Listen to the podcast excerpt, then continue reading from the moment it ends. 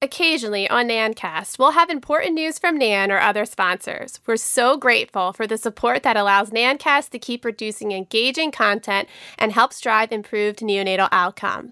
It's conference time, and registration for NANN's virtual 37th annual conference is open. There's no doubt we'd all love to be together in person this fall, but budget and travel restrictions, as well as safety concerns related to the COVID variants, are going to keep us safe at home. NANN's conference offers more than 40 hours of CNE available live September 13th through the 15th or on demand through February 1st, 2022. This means you can apply some credits to 2021 and some to next year. Don't miss out on new, virtual ways to connect with your nursing peers while receiving the latest education on hot topics like marijuana and breastfeeding, transplants, acute kidney injury, down syndrome diagnosis, and so much more. Secure your spot today at nann.org forward slash conference.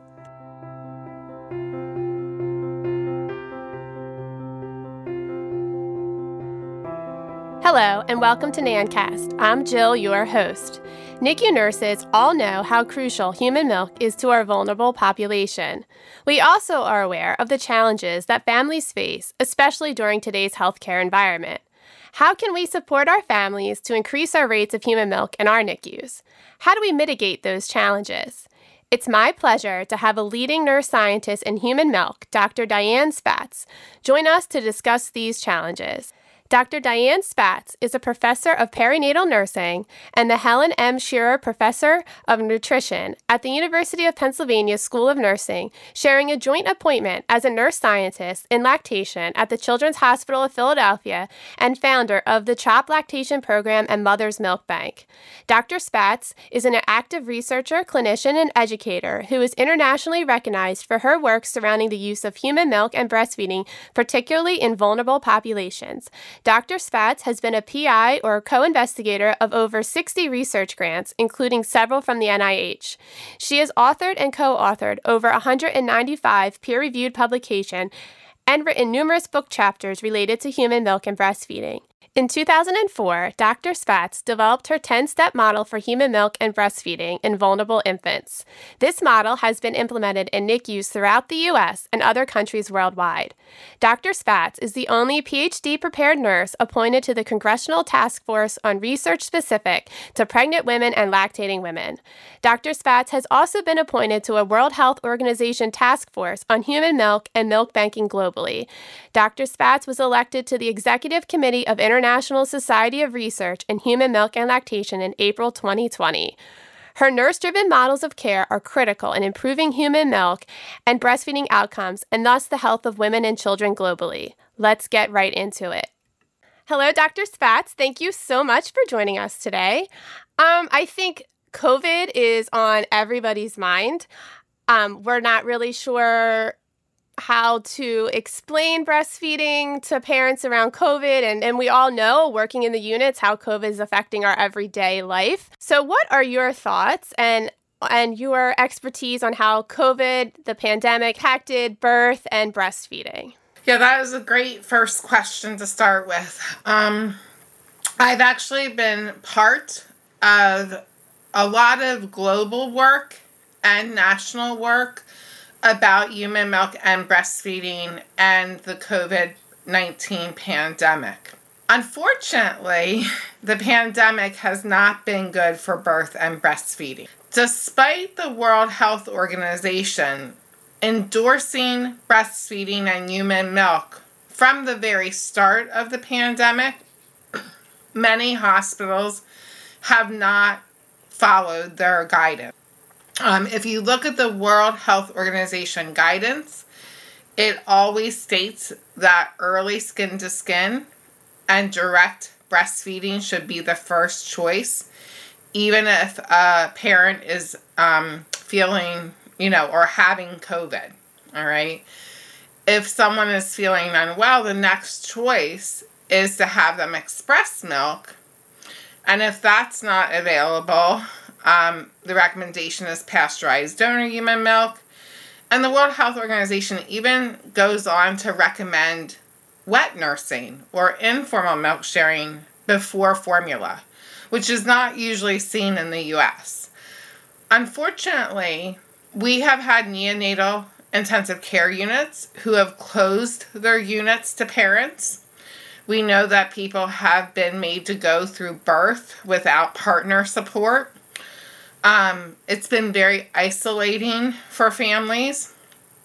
Some work that I did early in the pandemic, last uh, March and April, where we interviewed first time parents and their experiences. Um, there was a lot of stress, anxiety, guilt because they felt like they weren't as important as COVID patients. Um, frustration with the healthcare system and the ever changing recommendations. Uh, so it has been quite negative for childbearing families. Now, the pandemic's been going on now for over a year, and we have conclusive evidence that someone who is exposed to COVID makes antibodies. And those antibodies are in human milk. So, Dr. Rebecca Powell from New York City has over 800 COVID recovered subjects, and there is a persistent and robust antibody response. Okay, so the babies are getting good stuff from breastfeeding, which of course that makes sense because that's what we know. Breastfeeding protects a, against all types of respiratory illnesses, which is what COVID is, and all kinds of other infections. we also have data now that shows when people get the vaccine, they produce antibody response. So, I mean, this all makes perfect sense if you think about human milk and breastfeeding from a scientific standpoint. However, many people have treated COVID not from a scientific standpoint, right? Yeah. And that's one of the real challenges. That's one of the real challenges. I think for me, the other big concern, really big concern I have, is that COVID has negatively or disproportionately negatively affected low income women and people of color. So, for the well educated white woman who got to stay home and work from home, breastfeeding durations actually went up because they're like, oh, I don't have to pump anymore. I can just breastfeed my baby. Oh, well, I'm not going to wean when the baby's a year. I'm going to keep going because I'm home with the baby. But we know um, that breastfeeding rates in low income women and in people of color have gone down significantly. And we already had such terrible disparities in the United States. And now the pandemic is just widening those gaps. And so I I really worry about this because we know that the lack of breastfeeding or the lack of provision of human milk has an intergenerational impact. So, for example, I was not breastfed as a child. That means I'm at higher risk for hypertension, I'm at higher risk for heart disease, I'm at higher risk for diabetes, I'm at higher risk for obesity, I'm at higher risk to have poor pregnancy outcomes many of those diseases that can be mitigated by human milk and breastfeeding, right, also have negative impact on lactation and the establishment of milk supply. So then I go on to have my baby and I have a less than ideal breastfeeding experience. And so now my baby is becoming less healthy. And when that baby grows up, they're going to have children that are less healthy. And so it's a really terrible negative intergenerational cycle that could be broken if we think about human milk and breastfeeding as being essential to mitigate against toxic stress. And if we actually gave all families appropriate research based information about the science of human milk and the physiology of lactation so that they could effectively establish a milk supply for their child, which then would allow them to be able to provide milk not only in the short term, but in the long term. I love the use of the science of human milk. And that's something that is so important. And us as nurses, we hold that key, that key of education for our parents. And just the scientific evidence that you told us about COVID and, you know, with the benefits of human milk. That's the stuff that we need to be teaching these parents. And it, it needs to be established in our prenatal visits before, you know, they're even um, at the delivering hospital or their child's in the NICU because there's so much negativity around COVID. I know when it first started, moms that were COVID positive were terrified to even do skin to skin because we didn't we didn't know. Um, mm-hmm. Um, and now we have that science that we can back that up, and that that really needs to be, and that's why it's important to to hear your um, findings and what you've researched so we can share that information with our parents. Yeah, and it has to be with the whole family too. So, it, a lot of times there is a tendency, you know, someone comes in for prenatal care. They get asked the question when they're six weeks pregnant do you want a breast or bottle feed? They check a box, and no one ever brings it up again, right? And we know that's not the right question. You know, our question should be tell me what you've heard about human milk. Tell me what you've heard about breastfeeding. Do you know anyone who's ever done this? You know, what does your partner think about it? And then when we are working with that family, it has to be working with the whole family, right? Because the lactating person doesn't do it in isolation. And so when we're teaching and educating and preparing, it needs to be that whole support team. However, it is that that support team is defined, you know, whether it's talking to dad, same sex partner, grandmom, sisters, cousins, like it's got to be that whole family who comes together to understand this is really important and we to we need to make this happen. And one of the things i'm i'm very proud about is that you know at the center for fetal diagnosis and treatment and the special delivery unit at children's hospital philadelphia we never separated parents from their children we never closed the nicu we never prevented holding. We never prevented breastfeeding. Like we always supported human milk and breastfeeding but something that was really key because a lot of our families come from over 70% of our families come from over 100 miles away to give birth um, at our special delivery unit. And um, we really taught families the importance of quarantining together very early on, right? So that before the vaccine was out, right? Before we had that option to get people vaccinated, but having people quarantined together so that people weren't isolated and could have some support. And now the fo- you know, now our focus is on you get everyone in your family vaccinated, you know, before you give birth so that you can have that network of people to support your family. Yeah. Exactly. It's it's it's so nice that a lot of other hospitals now that had that mindset of, of restricting visitation to just one parent are lifting those. So hopefully, you know, we can see these the use of human milk and breastfeeding increase after that little dip with with COVID. So tell us about uh, your 10 step model for human milk and breastfeeding in vulnerable infants and how that can help us um, explain these things to parents and help educate the family.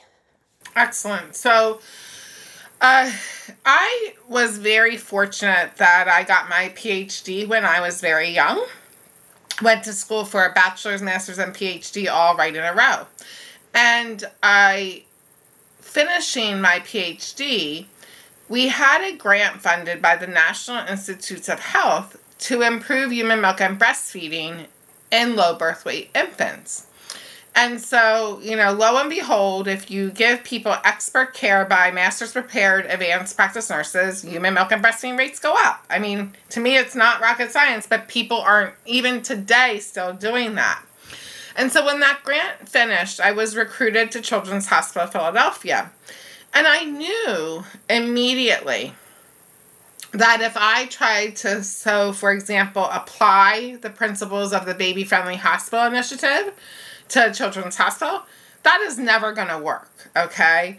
Um, you know, you say to a neonatal nurse, you know, go sit through a BFHI course. They're like, no, let me stick needles in my eyes, you know, because it's not what neonatal nurses need, right? It is not mm-hmm. what we do.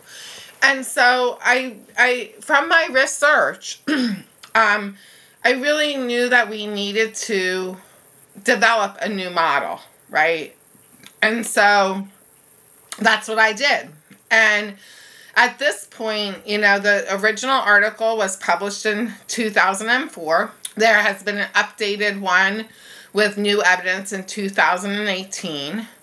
Um, we have implemented this model um, in NICUs across the United States, um, in Thailand, in China, in Japan, in Australia, in Europe. And we have outcome data to show that it works whether you're a low income country, middle income country, high income country, whether you have, you know, universal health care or not. All right. And I think there's two really critical things that are important about the model that we've actually even demonstrated since COVID that these have become important for all families, not just families who have sick babies who are hospitalized. And that is the first two steps of the model. Okay, so the first step is informed decision making, and the second is initiation and maintenance of milk supply. And so again, we've seen the negative impact of COVID on breastfeeding rates. And that's because people aren't learning science. Practitioners aren't taking the time during prenatal care to really assess and teach and help prepare the family to get the best start. And one of the things that I developed as part of that informed decision making process is kind of that tailored prenatal approach, which focuses on the science of human milk, the physiology of lactation, and also that prenatal risk assessment to understand if there are factors that may impact the parents coming to volume. Okay? So, really, doing our due diligence before someone gives birth to set them up to have the best possible outcome. And again, it shouldn't be asking someone how they want to feed their baby. It should be tell me what you've heard about human milk and breastfeeding and then, one by one, allaying any fears or concerns they might have. Because there are a lot of people who have fears and concerns because of friends or family members or colleagues that have had negative experiences, or because they think that it's just not something that is, you know, their family doesn't do. And we had a, a paper published just recently in 2020 where we looked at the lactation outcomes of families who participated in group prenatal care or the Centering model at my institution. And not all of our families come with prenatal intent to provide milk. But as part of that uh, Centering model, they actually have an hour plus session where we focus on this content area. And with that tailored intervention, 100% of the families initiated lactation. And not only did they start, but 87% of those babies were still getting human milk at discharge. Wow. Okay. Way higher than any national rates. Okay. So informed decision making is really critical.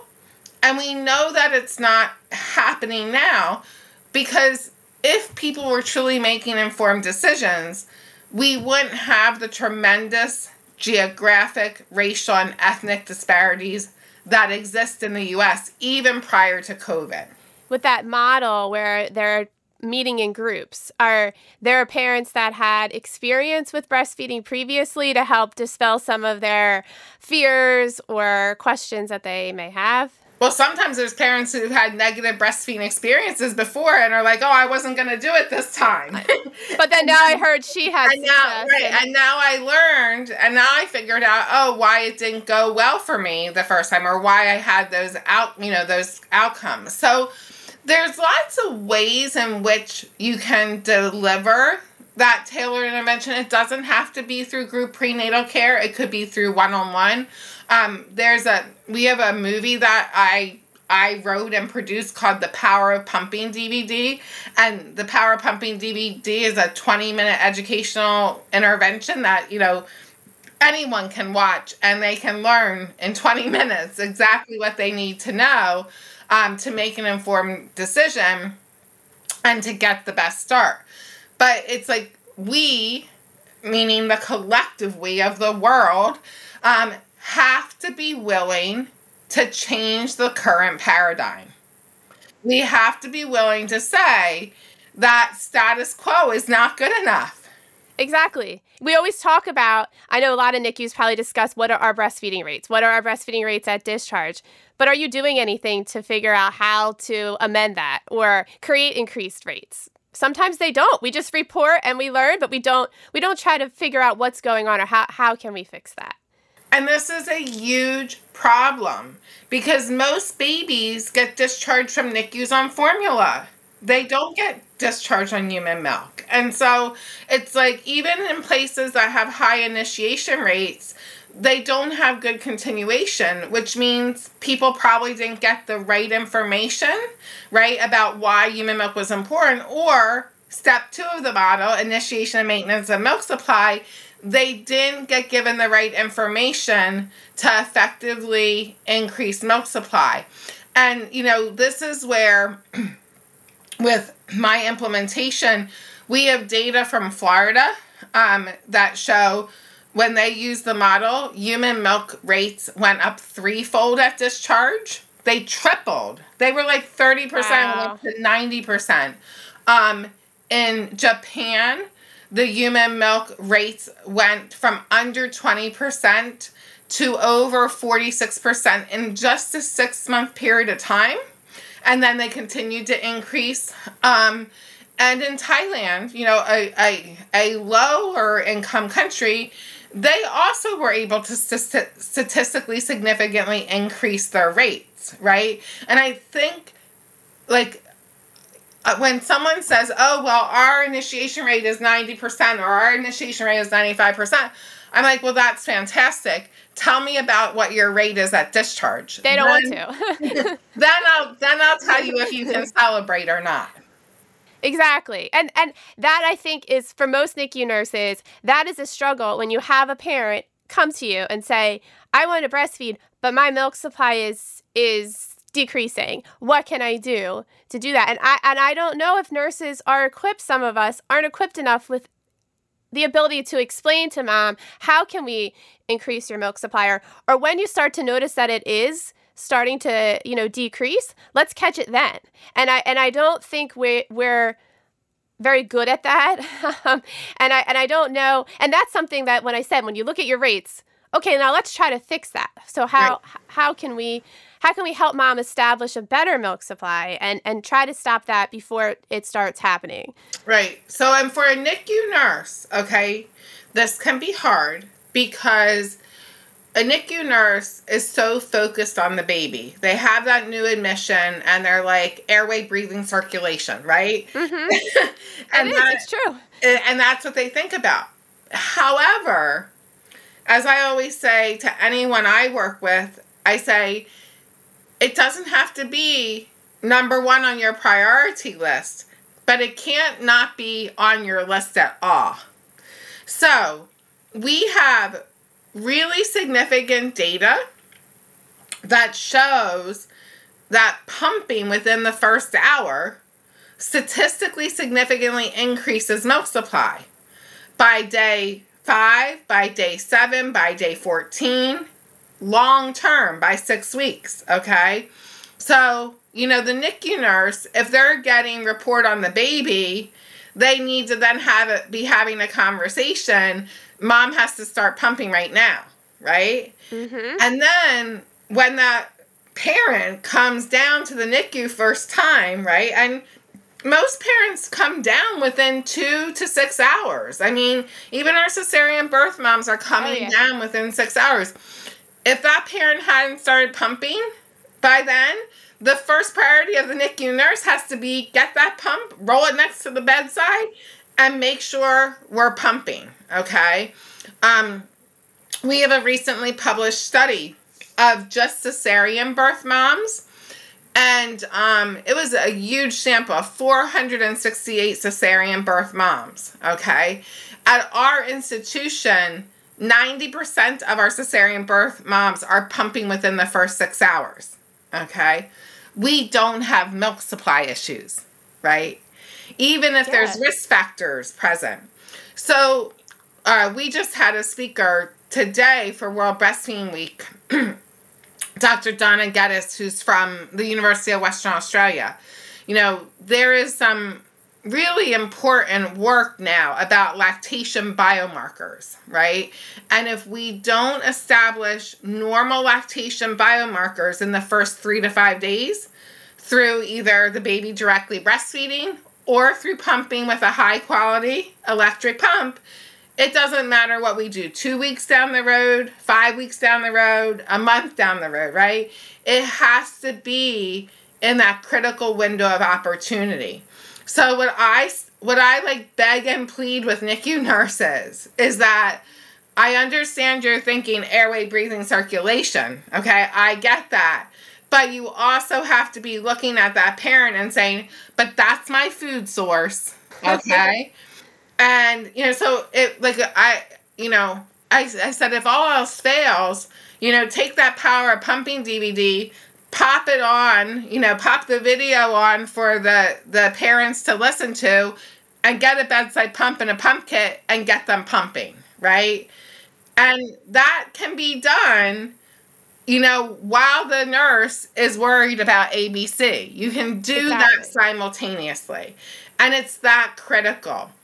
I think it's also important that the messaging, okay, when parents hear they have to pump every two to three hours for eight or more in 24, they're like, oh my goodness. it's a task. I, I, I am never going to be able to do this. It's never going to work. I never can invest that much time. But I think, again, it's how you package the message because we're not asking someone to pump every two to three hours or eight times a day for the rest of their life. Okay? We're asking them to do it during this critical time frame. Okay? If you do that and people effectively pump in that first five days, okay, they're going to have a robust milk supply. You get someone up to making a liter of milk a day, they can usually cut back to pumping five times a day or six times a day and still maintain that liter a day pumping.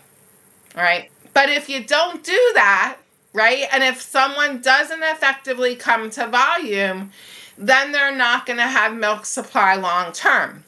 And you know, originally the data out of the Hartmann lab at University of Western Australia said normal milk supply is about 440 to 1220 in a 24 hour period with an average of 750 mLs. Um, Donna Geddes, who now has taken over the Hartmann lab since Peter has retired, you know, they they do thousands of 24 hour milk productions and they do pre and post weights on all their babies. You know, they don't really have any babies who grow and thrive who get under 600 mLs. Okay, so when we're talking about what a parent with a sick baby should be able to make, over 600 mLs, right? And my preference is to have them making a liter of milk a day. Because if I can make a liter of milk a day, I don't have to worry about running out of milk in the long term, right? And so you're not pumping for what the baby's getting here and now, you're pumping for the future. And this is a huge problem, not only in the US, but globally, that parents don't understand. Um, my last international trip before the pandemic was to Botswana. And I have a current research project in Botswana. So it's a lower to middle income country implementing my model there. Well, in Botswana, as you can imagine, there's very little resources. Um, prior to this grant, um, they they didn't even they never even saw a breast pump. There were no breast pumps at all. So people were just using their hands. But the parents were also not told to express milk until the baby started eating. Uh, so think about a, a preemie. Yeah. It might be five, six, seven days. It could be longer if there was complications for uh-huh. the baby to start eating. So the breasts were literally getting no stimulation. So like how like how would you ever suspect that you could have a complete milk supply? And so all these babies, you know, in Botswana are basically dying from NEC and sepsis because there's like no human milk. Yeah, they're not eating. It's so sad you know, it, again, like science speaks, and that biomarker study that you mentioned, they start in the first three to five days. Well, those three to five days, most of those days are spent in the hospital if mom right. delivered, and it's like a perfect time to to get them. And I I know on our where I work, we're trying to implement. We we have breast pumps in the DR now, so mom can pump right away. Um, and I think it's getting more of becoming a more multidisciplinary action like we're going to put some of this onus on the delivery room nurses to get those moms uh, to start pumping. And and they need to know the importance of that especially for these preemie moms and these vulnerable babies that are born um, that really need that to have that long-term supply of milk which Absolutely. often dwindles. There was a really um, cool it was a quality improvement project that was just published within the past year and it was in spain um, and they implemented a pump at every bedside. Um, and their human milk rates went up stati- statistically significantly, you know? Yeah. So, like, and, and I mean, we, we're really, you know, we've had pumps at every bedside for a long time, but that's because Diane Spatz, you know, made that happen. you know, but it, it's like when you think about pumps compared to the cost of like TPN, when you think about pumps compared to like the cost of donor milk donor. or building a milk bank, like putting a pump at every bed spot in labor and delivery or every bed spot in the NICU, it's cheap. Exactly. and money talks. Money talks right. to the hospitals, you know? And um you know, I want to just reflect on the part you said about that period. That's the period where the parents are in the hospital too. So, you know, in Thailand, it's it's a low to middle resource country. So pump access is a, a real issue in that country, um, getting pumps outside the hospital setting. But at one of the hospitals I worked with, and this is, they've been doing countrywide implementation, but one of the hospitals I work with, they literally got like a big dining room table and they mounted pumps all around the table. So they had like eight pumps around the table. And the moms would just come and sit together Aww. and they would all be pumping together. But that was happening during that critical window of time. Mm-hmm. So even then, if they had to leave the hospital and pump with like an inferior pump, like a hand pump, or use their hands, once they got their milk supply established, right, it's much easier to use a non hospital grade pump once your supply is really high, right? Mm-hmm. Um, because if you think about pumps, and the ones that you can get commercially, like on the market from your insurance or buy at Target and whatnot, those pumps were never designed for people who were pump dependent. Mm-hmm. They were designed for people who had already established a milk supply and were then going back to work or school, right? That's a really different case scenario where you have a baby who's been effectively feeding at the breast and driving milk supply than someone who's starting off their lactation journey via milk expression. And that's the importance of having those hospital grade pumps, like you said, at the bedside of every NICU bed, every labor and delivery room, postpartum room. And it makes it easier not only for the family and and it makes it easier for the nurse because what nurse wants to run around like a chicken with her head cut off trying to find a pump, right? Uh huh. That's a dissatisfier.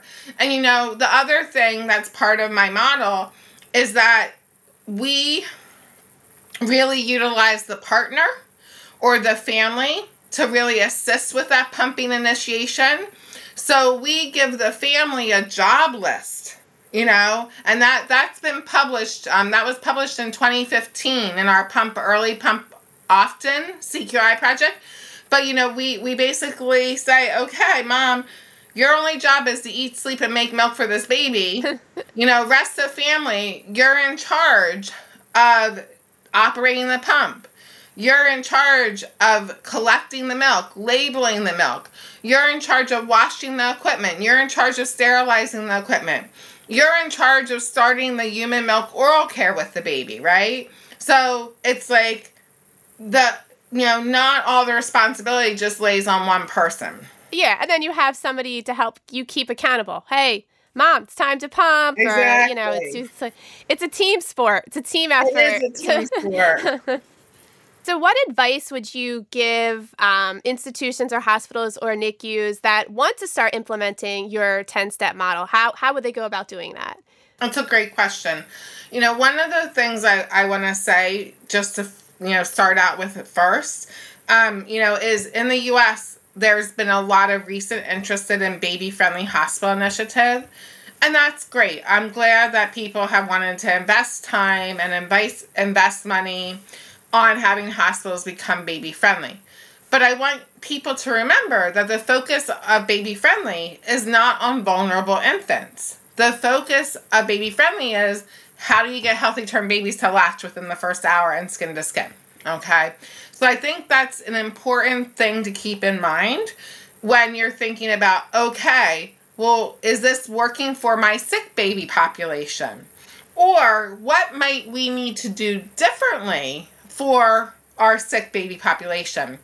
And I actually uh, worked recently with a baby friendly hospital that had been designated designated for many years but their NICU human milk rates were really bad, like 25% of discharge. Okay. And so they hired me to consult with them, you know, to look at what needed to be done. And so, again, with my 10 step model, it was specifically designed for sick babies. Okay. And it is stepwise and sequential.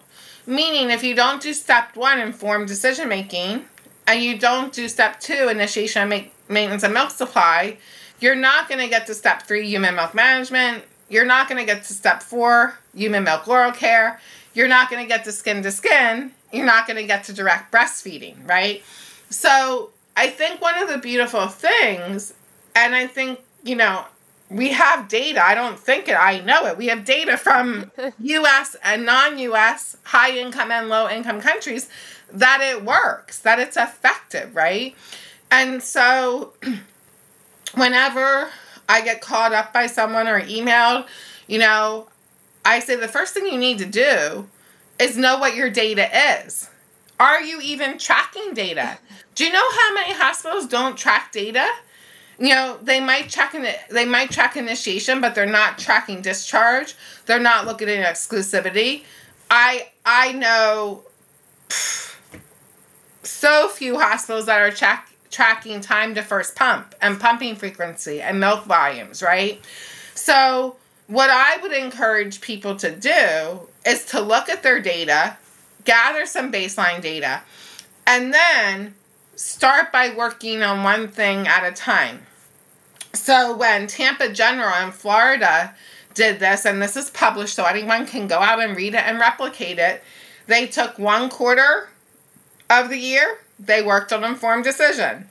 They took the second quarter of the year they worked on initiation and maintenance of milk supply. They took the next quarter, right, and they just systematically went through and implemented those change. And the result was dramatic, right? Decreased time to first feed, increased time um, uh, that the baby got, you know, more human milk, human milk at discharge.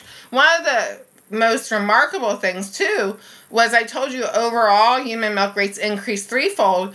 In their African American baby population, human milk rates went up sixfold. Wow. Okay. Wow. So I think, you know, stepwise and sequential. And and you start, you know, start with data first. Because I guarantee you many NICUs don't even have any idea about any of this data. No, they don't. And and and they might have that reason on purpose because they don't really want to know how how they're doing. Um, and I think I think as a NICU nurse um, that works in a baby friendly hospital, it can be frustrating because some of that, not some, a lot of it doesn't apply um, to these babies and this vulnerable population that we're taking care of in the NICU. And to have a model that's specific for that for those babies and that population is, you know, very useful. And it's and like you said it's sequential and you go by steps and we have the data. It's there. It works. Right. so and it seems like it's something that it might take a while to implement if you're taking one step a quarter but your outcomes are are, are going to be um, you know amazing. So exactly. And we can't talk about vulnerable babies in a NICU also without mentioning donor milk because I think sometimes we tend to want to think that donor milk and breast milk and human milk is the same or mother's milk is one and the same. What are your thoughts on donor milk and how that would compare to mom's own milk for yeah. these babies? So this is such an important question. Um, I guess it was about three years ago now I was actually appointed to a global task force with the World Health Organization about milk banking and donor human milk globally. And you know, donor milk has become this like, woo, sexy thing to do.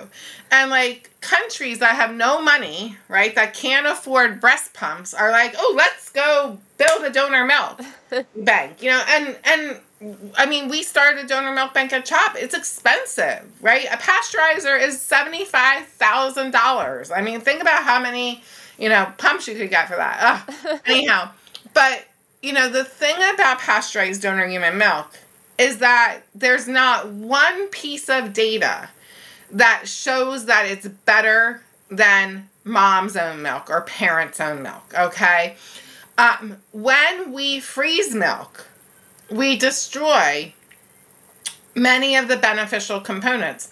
We destroy white blood cells, we destroy stem cells, we reduce IgA, we reduce lactoferrin. When we heat treat the milk, those IgA, lactoferrin are further reduced, right? And so it's not nearly as potent as parent's own milk or human milk from the lactating parent, right? So, really, the biggest thing about pasteurized donor human milk is that it's better than the alternative of formula.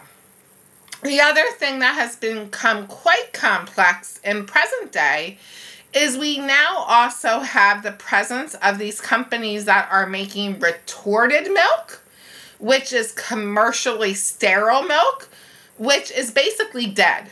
Okay, so it's not pasteurization. If you look at the data on donor milk, right, it's all data that looks at parents' own milk plus pasteurized milk, so heat treated milk. None of the data has looked at these commercially sterile milks that are room temperature, right? Room temperature, safe for three years. I mean, what? yeah. They sit on a shelf. So it really is no different than an infant formula. Yeah. It's it's completely dead, right? It's completely dead. Um and that you know, so like this whole concept of like, oh, we can just give donor milk and that's that's good enough. That's okay. It isn't, right? It isn't because even if you talk about pasteurized donor human milk, it's not as good as mom's own milk. If we talk about retorted milk, there's pretty much no data to show that, you know, it's just, I can't even, I have a hard time even talking about retorted milk. But the other thing you have to think about is we know that human milk and breastfeeding is dose dependent, right? So, you know, for sick babies, we know that donor milk reduces NEC. That's great, okay? So, but when we talk about other benefits, things like reduction in childhood cancers, things like reduction in ear infections, things like improved intelligence, right? We need to have longer doses of human milk than just during the hospital stay. And right now, you know, you really can't get donor milk outside of a hospital setting. It's a very rare instance that a parent can access donor milk when their baby's not sick in a hospital, right? So when you think about the long term health benefits for that child, they're not going to get it from just getting a short course of donor milk while they're in the hospital. So don't build milk banks, support people on their lactation journeys. so, to wrap up, is there any last minute final words of advice that you would like to share? As you maybe heard during my presentation, um, I use the word human milk a lot. I use the term parents' own milk. Uh, I really think it's important that we use gender inclusive language whenever possible. Um, I have, from a long time in my career have used the term human milk, okay, even before that became more into vogue.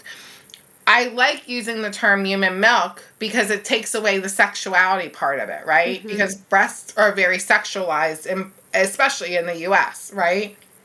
And when we talk about it, it is human milk. Mm-hmm. It, it is human milk. It just happens to come through a vessel called the breast, right? so, you know, we you know, cow's milk is cow cow's milk, kangaroo milk is kangaroo milk. You know, we're not calling it breast milk, right? So, using terminology correctly and making sure that we're real clear in our charting that, you know, this is human milk or parents' own milk. Or if it's not, you know, parents' own milk, is it pasteurized donor human milk? Is it retorted milk? Is it informally shared milk? You know, is it formula, right? So, actually, correct documentation of kind of what that substrate is, is that we're putting into the GI system.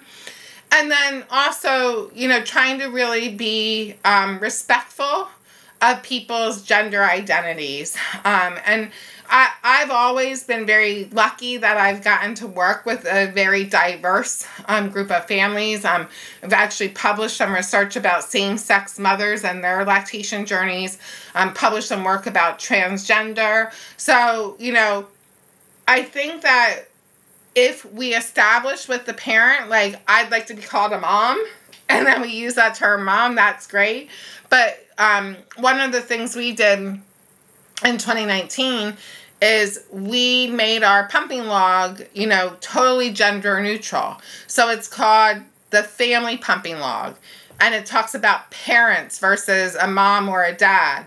And it talks about human milk versus breast milk. And so I think that's also a really respectful thing to do as nurses is to really kind of be aware of our language when we're working with our families.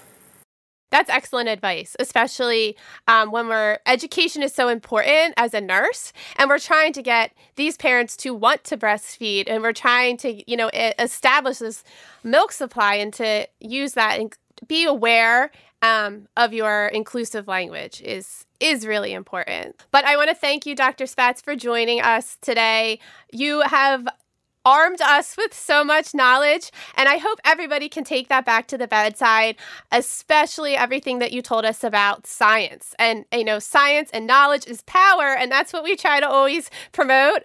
Um, and, you know, that's, that's what we're going to use to help these parents make great informed decisions. And hopefully everybody can take all of the knowledge that you gave us to their units and maybe start the 10 step model program on your unit or just bring that science um, t- to the table and and get these get your rates up and and improve ultimately outcomes for our tiny vulnerable babies. Awesome, thank you, and happy World Breastfeeding Week. Yes, happy World Breastfeeding Week month. and month. Make sure you never miss an episode of NANNCast by subscribing now. This podcast is made possible by listeners like you. Thanks for your support and letting us into your ears. Have a great day.